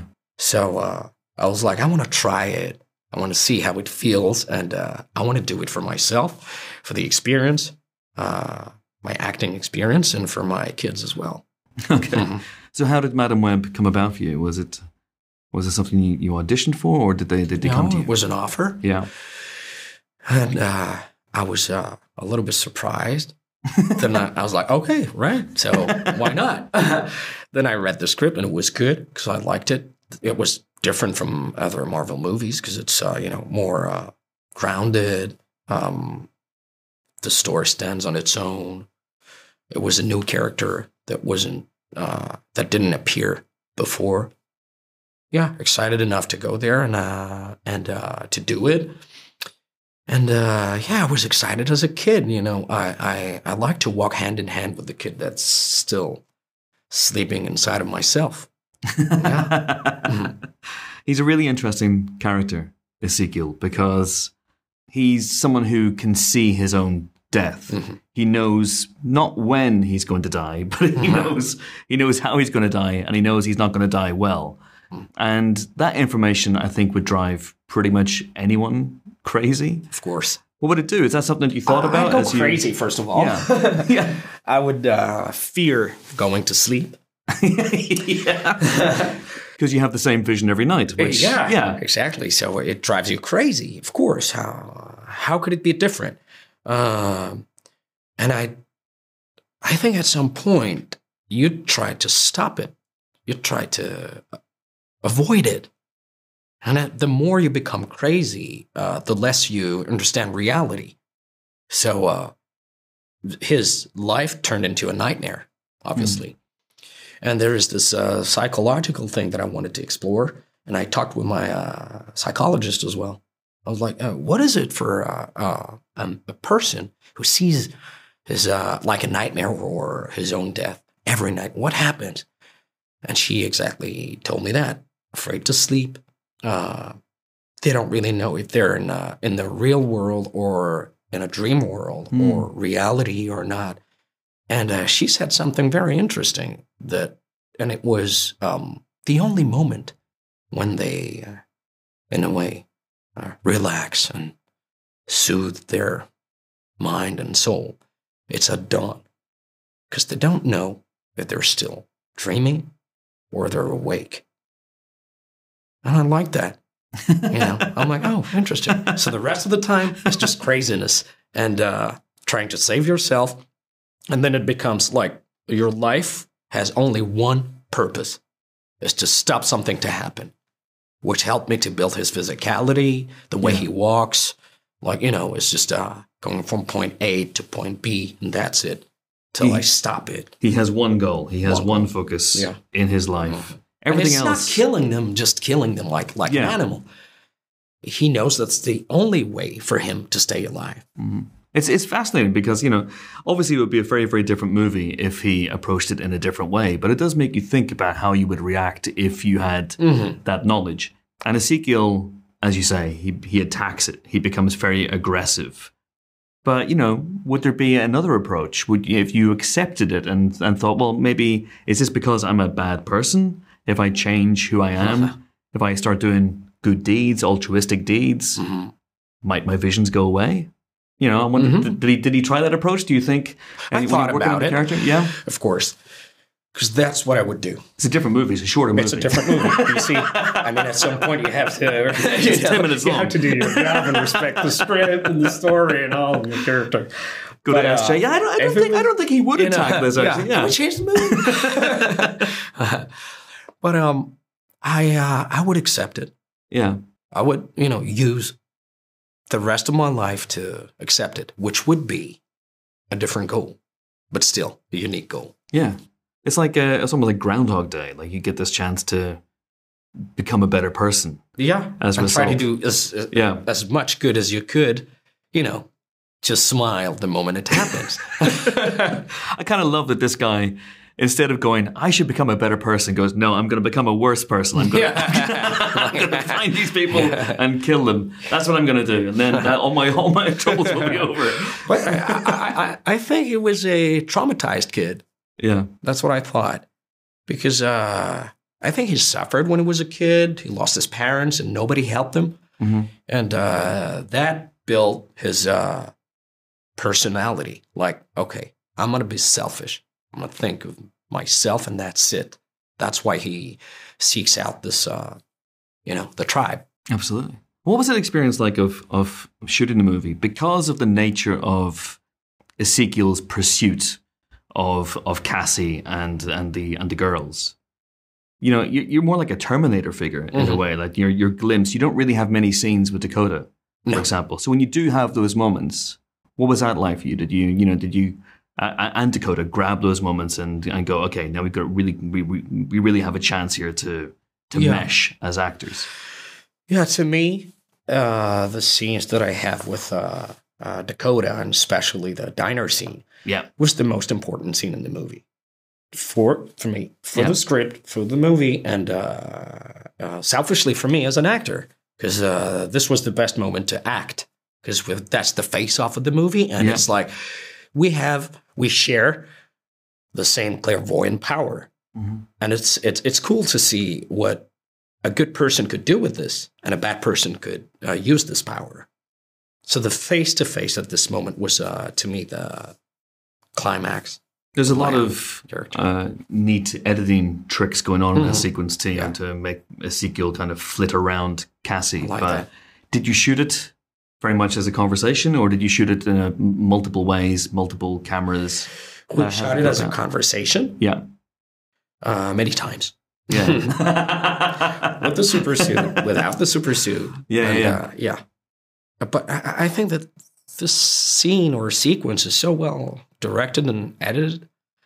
And it was like kind of uh, very interesting to just, uh, you know, dive into this scene because there was another uh, layer, which is they meet in a uh, um, in a different dimension. You can do whatever you want. Yeah. As a director. Um, real quick, I've got to let you go, but uh, I wanted to ask about the Ridley Scott experience. Mm. Because you had, you'd had the Joaquin Phoenix experience already. You'd worked Yeah. with Joaquin before. Did that make it easier in a way that you'd had this this castmate that you knew? Because I know Ridley Yeah. works fast. Yeah, so fast.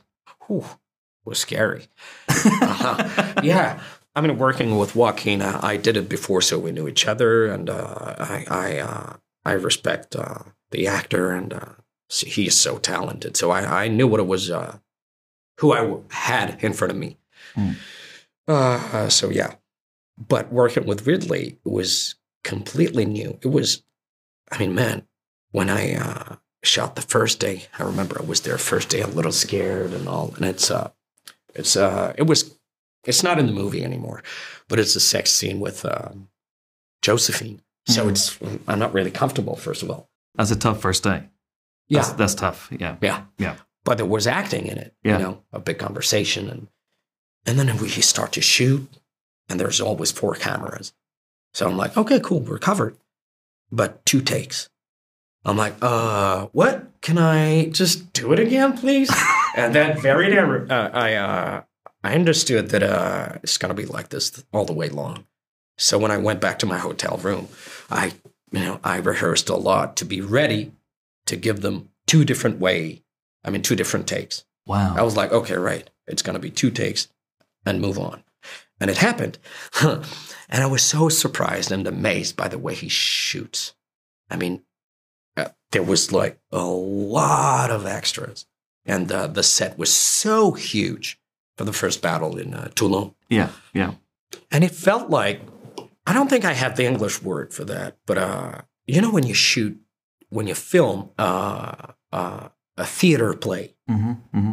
you know, you got two cameras and it's Mhm. just you know action and cut at the end of the show, right? Yeah. Yeah. and it yeah. felt like this. We were like um, playing our scene here. It was so huge that Joaquin was there playing the scene at the same time as it was, uh, as if the editing was happening in real, in real time, Wow. you know, in direct. Wow. One camera here, another one here, another there. So everything was happening at the same time, and it was like a big lesson because I, I understood how strong Ridley is uh, in terms of editing, in terms of uh, directing, and uh, he was like a conductor. Yeah. It was incredible. Man's a genius. The man is a genius. Well, Tahar, it's been a pleasure catching up after so many years. Oh, Yeah. Uh, and best luck for the future, sir. And see you soon. Thank you. Indeed. Indeed. Thanks very much. Cheers. Thank you. Okay, that was Tahar Rahim. And now let's talk about Madame Web, which is out in cinemas right now. This is a Beth Webb biopic, I believe, Jimbo. That's exactly right. Yeah, Is it's this true. true? Hellspells, you haven't seen this yet, have you? No, I'm going right after we we finish this. Yeah. It's exciting. It's a story of Beth and how she became involved in the Pilot TV podcast. It's very exciting. uh, no, so Tahar Rahim was a prophet. However, in this, Dakota Johnson is a prophet. So very the good. character of Madame Web, for those who are not familiar, is an elderly woman, a wheelchair bound woman who is blind and sees the future. Here, she is a, I was going to say Gen X, but I think that's actually selling her short. I'm pretty certain Dakota Johnson's a millennial. Anyway, she is this character. She, for reasons we won't go into, but let's be honest, it involves her mum, who was researching spiders in the Amazon just before she died A line that is not in the movie. a line that was cut together specifically for the trailer from bits of dialogue that you will identify separately in the film but do not make a complete sentence. Um, and she has essentially inherited the power of Final Destination, whereby the film Final Destination is in her brain and she sees things before they happen. She sees people's deaths before they come and she's then a able Jedi to. trait. Indeed. And he, he thinks why she can pod race so well and presumably podcast. And Ezekiel, 2517, Ezekiel, who is evil Spider Man, played by Tahar Rahim. He has special spider powers like Spider Man. So he's like Brightburn, but the Spider Man version of Brightburn. He's evil Spider Man. Uh, he has had a, he has himself had a vision for reasons that three spider women are going to kill him. So he decides to murder some teenagers. And that is broadly Yes. speaking the plot of this film. Yeah. It makes precious little sense. Uh, it, there's been sort of a big old internet pile-on for this film, and I think it is one of these things, and you alluded to this on Twitter, Chris. Uh, like it, I feel like people pre-prepared their funny, funny. Hey, if you can see the future, you should have known this would be shit. Gags. It's all a bit cheap, and it's nowhere near as bad as some of those reviews make out. However, it is also bad. Uh, S.J. Clarkson, who directed this, is great, and I have loads and loads of time for her. She's worked on brilliant stuff. She's worked on Marvel stuff on TV. She's worked on Collateral, brilliant TV series with Carey Mulligan. She has worked on uh, Succession. Like she's done loads of good stuff. I feel like it's not necessarily her fault that this film doesn't work. It it suffers from an incredibly bad script that just layers in really obvious foreshadowing. It's quite first base with its plotting. The dialogue is at times actively painful. Uh, and not because someone like Sydney Sweeney, who is great, is playing someone 10 years younger than she actually is. It's just a little bit incoherent and it's loud and there's lots of sort of loud noises and let's be honest pepsi product placement which is on a whole other level in this film um i found it very very yeah I genuinely did Really? Yeah. oh my god it is it is it's quite spectacular to the point where it's even like a major plot point as well I'm taking a star off it now. yeah, you should do. Uh, it's just, I mean, look, this is exactly what you think it is. It is a spunk film. It is spunk quality. It's basically another Morbius. Is it better than Morbius? There's not a lot in it. Is it roughly as good as Venom? I don't know. I preferred Venoms to this, and I didn't like either of those. Um, I got through this film. That's one of the best things I can say about it. The thing that bothers me most about this film is, as I've said many times, people are going to see this spunk and they're going to be like, God, the MCU's gone downhill. I've seen reviews to that extent already. I've seen people Yeah. going, well, since when did Marvel get this bad? This Exactly. Is, this is the worst thing Marvel have ever done. And And I mean, it is it has the Marvel name any of the. MCU films. and it is derived from Marvel characters in a Marvel comic, and there Yeah. are there are people there are, there are names that you will recognize. There are names that are said, and then one name that is absolutely not said during the movie. yes. For- Even though, yes, you will get great responsibility and with it will come great power. what could they possibly be referring to? we're, we're not far off. We're not far off. But you know, it it does poison the well slightly. And um, that said, I have found troubling my sentence structure, but also Troubling, I have found. I have troubling. I have found. I have found troubling this pylon, and I have been as guilty of it in the past as as anyone. I have gone to see a film that I have been hoping would be bad, Yeah. and you almost go in. Like I literally remember going in to see Mrs. Brown's Boys, the movie, knowing I'd be writing the review because no one else would, would do it. No one else would watch it. And I came up with what I thought was a funny line on the way in. And going, please be as bad as I think you're going to be. And it was truly one of the most wretched things I've ever seen. It's, it's awful. No one says how to make a bad film. Although in that case, I'm not so sure. but you're going, yes, I can use that line. And you use that line, and then the, the review becomes less of a review and more of a kind of a Look how little- witty I am. a little comedy piece. Look at me, Yeah. look at me. And then also, what you're doing is you're trying to outdo all the other pieces because you know there's going to be like a thousand Madame Web reviews, and they're all going to be slagging it off with their pre-written quips, and you're trying to outdo it. And that that gets to me a little bit. That annoys me. And there's a lot of that with this film. Especially when I have to say that, like, yes, I don't think that this is a particularly good film. I think it is an absolutely straight down the middle two star Yes. agreed. experience. It is not the worst film of the year. Nor is it a Um, one star film. It's not a one star film. Uh, Dakota Johnson, I really liked. I, I liked all the performances in this. Um, Yeah. Adam Scott. Adam Scott. Adam really Scott, lots of fun. I mean, Yeah. Mm. Tahar Rahim, who is a great actor, has nothing to work with this one. He is such a one note villain. And again, the dialogue he's forced to, to, to speak is, is kind of painful. Dakota Johnson has been, let's be honest, she's been kind of awesome in the interview she's done. She's been very frank about everything. She has said it got heavily retooled, this film. Yeah. And you can absolutely see that because it is slightly incoherent. It has been chopped and changed and moved around. And I did a uh, spoiler special interview with S.J. Clarkson, who is really, really great to talk to. And she did talk about how the third act in particular was Yeah. completely changed. I think you can feel, and she's a she's a really good director, so I kind of feel for her because she's gonna end up carrying the can a little bit Mm. for this, and that is a shame. Yeah, and it, it is. It's not going to do well at the box office. Uh, No. It's already it's already tracking poorly. And it's, the sequel that they outrageously set up so wholeheartedly towards the latter part of this film Yeah. will never occur. It'll it'll never occur. it's this is coming Oh, soon. Air, No. Airplane three levels Yeah. of, of. But the thing is, the thing about this film, and honestly about the Spump Kill films generally, it's like it has the whiff of it is being made so they can maintain Yeah. ownership of the IP. And it feels like, is there any other reason for us to be here? No. no, no. Uh, uh, but I, out of that, that doesn't mean that these films have to be bad. No. This doesn't mean these films have to be like a nothing experience.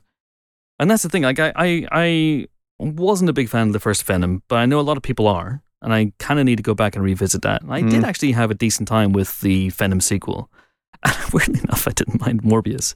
And this one, this one was kind of exactly the same for me in that it just kind of it happened in front of me and it washed over me. And there were some scenes that I thought were pretty good, and there were some scenes I thought were pretty incoherent. And I thought overall it didn't quite stick the landing.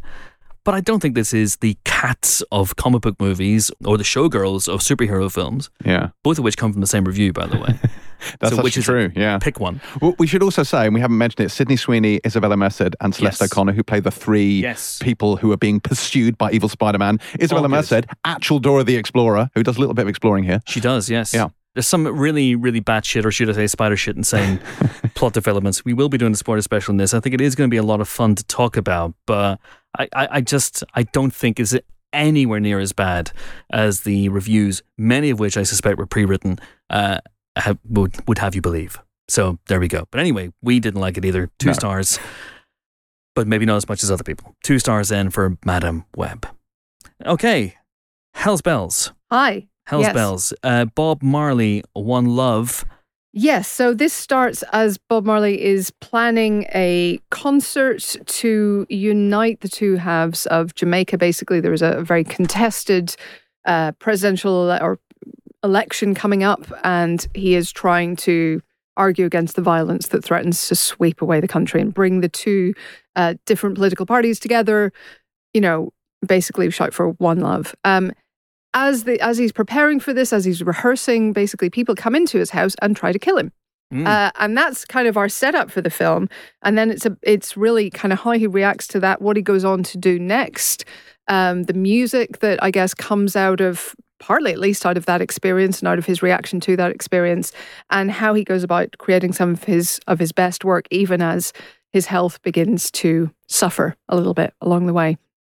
Um, this is, I mean, exceptional performances. So you've got uh, Kingsley Ben-Adir as as Bob Marley himself, uh, Lashana Lynch as his wife Rita, with whom Mhm. he has a very, on one hand, very close and dependent, interdependent relationship. They are they are you know very very devoted to each other. They share the same goals, the same values, the same causes.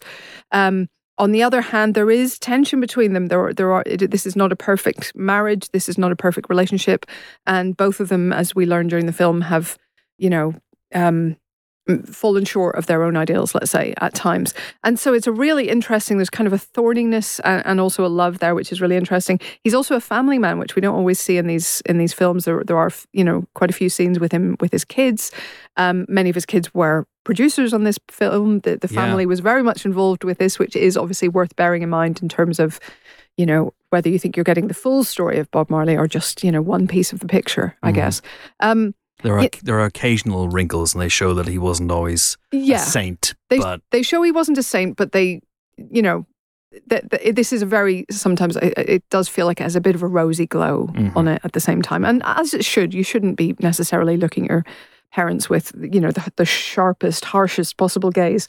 Um, but yeah, I mean, really, really good performances. Really fascinating look at a time and a culture, a subculture, or a culture that I didn't know much about. You know, it's really interesting seeing him at one point come to London and go to punk shows, for example, and Mm. sort of, you know, he's he's clearly taking in the whole culture and seeing what he can draw from that, what what energy he shares and what how he differs from these people.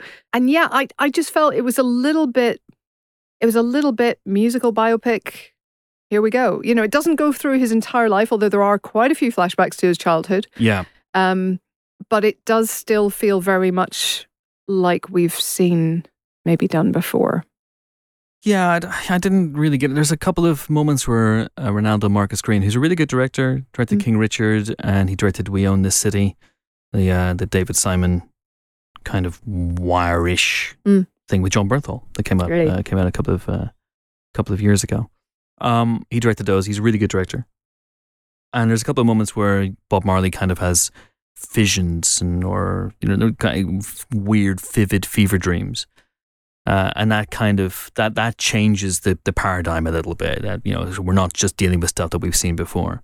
Otherwise, it is very biopicy. It is very oh, this is how we wrote this song, Mm. which is probably absolutely bears no relation to how they wrote that song. Uh, this uh, and you know, but it's it's nice. I mean, it's it's Yeah. great songs, and I, Yeah. I was very very uh, I I was having a good time with the music, and the performances are Mm. great.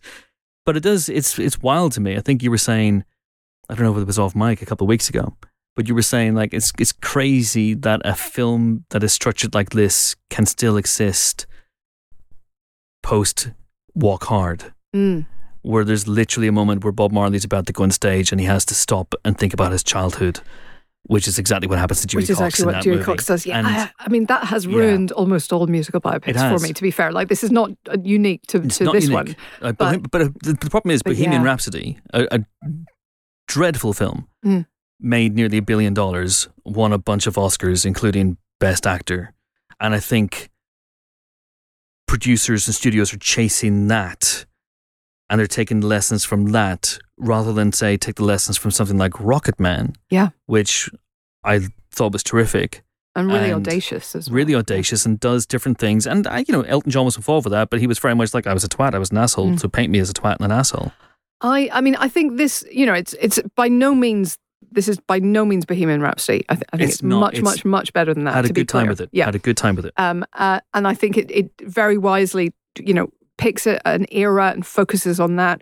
Has a lot of shots of Bob Marley and his gang going running, and I love the impression you get of him as the sort of leader of a team. They call him Skipper. They call him Skipper. I love. Mm. I mean, they obviously did. I'm guessing that's taken from history, but that's fantastic. But also the the detail of that, the camaraderie of that, the closeness of the team, the the sense of him having people around him. It's not just the lone genius, although it very much is the genius kind of story as well. But I think that is the the kind of saving grace of this film in in regards to those tropes. I think. Um, so I really, I really, really like that, and I really like the sense that even when they are in the studio and they do come up with a beat or they do come up with a with a, a riff or something, you get the sense they have been in the studio for a week and they have been trying different things for a week. You know, it doesn't feel quite so like, oh, hey, the way you clapped your hands just there was great. Let's do that again. I think I've just come up with We Will Rock You. You know, it's um Yeah. it, it it's by no means the worst of its genre. It it has a lot No. going for it. But um but yeah, I just I just maybe didn't yeah. I had a decent time with it. And I watched it with a paying audience last night. Mm. And they had a decent time and they were laughing and, you know, getting sad in the Mm. right places. And it is sad. I mean, my God, he was 36. I know, no age at all. when he passed away. Jesus Christ! Uh, and but, uh, decent time with it, well shot, well acted, um, and great music. So if that is your bag, then go check out Bob Marley, One Love. That's what I say. That is what I say. Absolutely. Very quickly, sadly, because we uh, are very, very up against the time wise. hmm Uh, the Taste of Things, Hell's Yeah. Um, this is a fantastic, fantastic film. Uh, it's basically um, it's basically a dream for me uh, personally. So this uh, stars uh, Juliette Binoche um, and uh, Benoit Magimel, and they are. He is basically the owner of this chateau. He's a gourmand. He's very well known for his good taste. Um, people come from all over to have dinner at his house, and his chef is Eugenie, which is Juliette Binoche's character. Mhm. They are also, of course, because this is a French film, shagging. Um, she he's been tra- he's been asking her to marry him for years, and she she values her independence. She wants to kind of keep their relationship with a little bit of freedom, basically, to herself. And yeah, that's basically it. This is directed by uh, Anh Hung Tran, Mhm. um, who is a, a French filmmaker of Vietnamese origin, and um, it's always been, I think, a thing in his films to have these very sensual depictions of food and to really focus on food and cooking as a part of the human experience, which it is.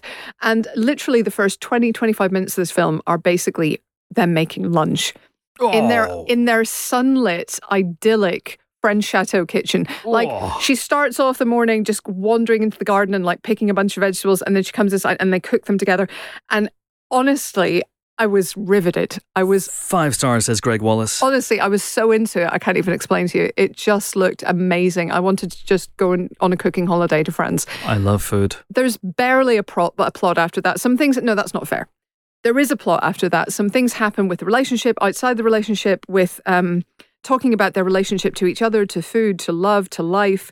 Um, there's a lot of text and subtext and ideas in this film expressed through the medium of fucking incredible food. And and I was very, very much here for it. Um, so yeah, I think we gave this four stars. Yes. But honestly, it might be a five for me. I just, oh, I was enchanted. Michelin stars for the taste of things. Yeah. Is there a moment where uh, Julia Binoche's character, who is a chef, Mm. uh, throws away some food into a trash receptacle? Or, no, um, no? Juliette Binoche. Oh, I see. Wow. Hell's bells. There is one more treat that awaits us. oh, this is me. Dot dot dot. Now is out the Jennifer Lopez film. Uh, very exciting. It's under an hour for a start, so you can absolutely give it a go. It's kind of. It's kind of an album uh, movie. It's basically her latest uh, songs strung together in a very surreal story. So we start with her uh, on the back back of a bike going across a uh, salt flat with some dude whose face we don't see, and then there's a disaster. And then we, we cut to basically the inside of her body where a little version of her is trying to put her heart back together by feeding it petals. It's a whole thing. Anyway, it basically just gets very surreal from there. Um, there is a kind of semi through line where she is basically addicted to love. And this is self-funded. This is this something is she's- she's self-funded. This is something she herself, is- yeah, like she Matthew doesn't-. She doesn't direct it, but she Yeah. she has self funded it. Uh, and yeah, it? it's Dave Meyers uh, Dave who does a lot of um, music videos. And Okay. this this has a music video sheen. It's got a very artificial sheen the whole way through. So the idea is she's addicted to love and she keeps getting as well married to the wrong guy. I know. uh, well, she does. This is the thing. And she talks to her therapist who's played by Fat Joe, and all her friends tell her she's doing the wrong thing. And um, meanwhile, up above, the zodiac signs, who are played by, I'm not kidding, the likes of Jane Fonda, Neil deGrasse Tyson, um, uh, Sofia Vergara, Post Malone, uh, just uh, what do you call him from the Daily Show? Noah, Trevor Noah, Trevor Trevor, Noah, Noah. Yeah. they they play the zodiac signs, obviously, and they're like looking out for her and trying to going. Oh no, we wish we could help. Um, it's amazing. I had so much fun. It doesn't make a lick of sense. It's it's mad. What about uh, what about Ben? Where's Ben? Ben is in it. I don't want to tell you what he's doing. Is he on the motorbike? Is he No. the guy whose face we don't see? Maybe, but no. Also, All he's right. he's got a different role. Um, she is an incredible dancer. I really like her as a pop star. Some of these songs are good. I had a good time, but it is objectively madness. Mad. It's less than an hour, though, isn't it? It's less than, an hour, and I would sit through some of the credits. There are bits in the credits. There's but things setting up the wider J Lo CU. I would post watch. credit sting. Message in a bottle. anyway, really fun, but but very very weird. It looks mad. It's like Moonwalker, isn't it? It's like it's like a weird musical vanity project. Yeah, exactly. It's Mm. that. It's got that kind of level of making sense. Yeah, You know, with the giant robot version of him, is that. and with a rabbit on a motorbike. Yeah. Yeah, Stop making sense. And oh, I think it did already. Yeah. Okay. So, uh, uh, twelve stars, three stars. Yes, it's somewhere in between there. A fish in a bucket. who who knows? Sure. Who knows? An edge in your phone. Who knows? All right, there we go. Whatever you want to give that J Lo movie slash visual album is entirely up to you. There we go. We're very democratic here on the Empire Podcast. Uh, anyway, that is it. That's it. We've reached the end of the Empire Podcast. Hurrah! Uh, join us next week for more film related fun where we'll be joined by. Went very musical there. Uh, who are we going to be joined by? We're going to be joined by. It's good people. I know that much. Wim Wenders! Wim Wenders is going to be on the Empire podcast next week, the director of Perfect Days. I was in the room for that interview. He was brilliant. And also, we're going to be joined by the stars of Memory, Jessica Chastain, and Peter Sarsgaard. Until then, until we meet again, until that auspicious occasion, it is time to say goodbye to my two colleagues of such a lethal cunning. Helen O'Hara, Toodaloo. Toodaloo. James Dyer, Goodbye, Christopher. Toodle Jodie Foster. Yes, I am, in fact, going to speak to Jodie Foster right now for the Pilot TV podcast. There we go. I am off now to speak to someone else whose name I cannot say. I'm off to see Madame Web. Oh, God. Not even kidding. I think Helen hmm. has won. Helen wins. Helen wins. Helen wins. Yeah, the short straw competition. More like, oh no, I'm not doing it. I'm not. I'm not doing it. I'm not joining in the pylon. No. Madame Web, this is a safe space. Thank you so much for listening. See you next time. Bye bye.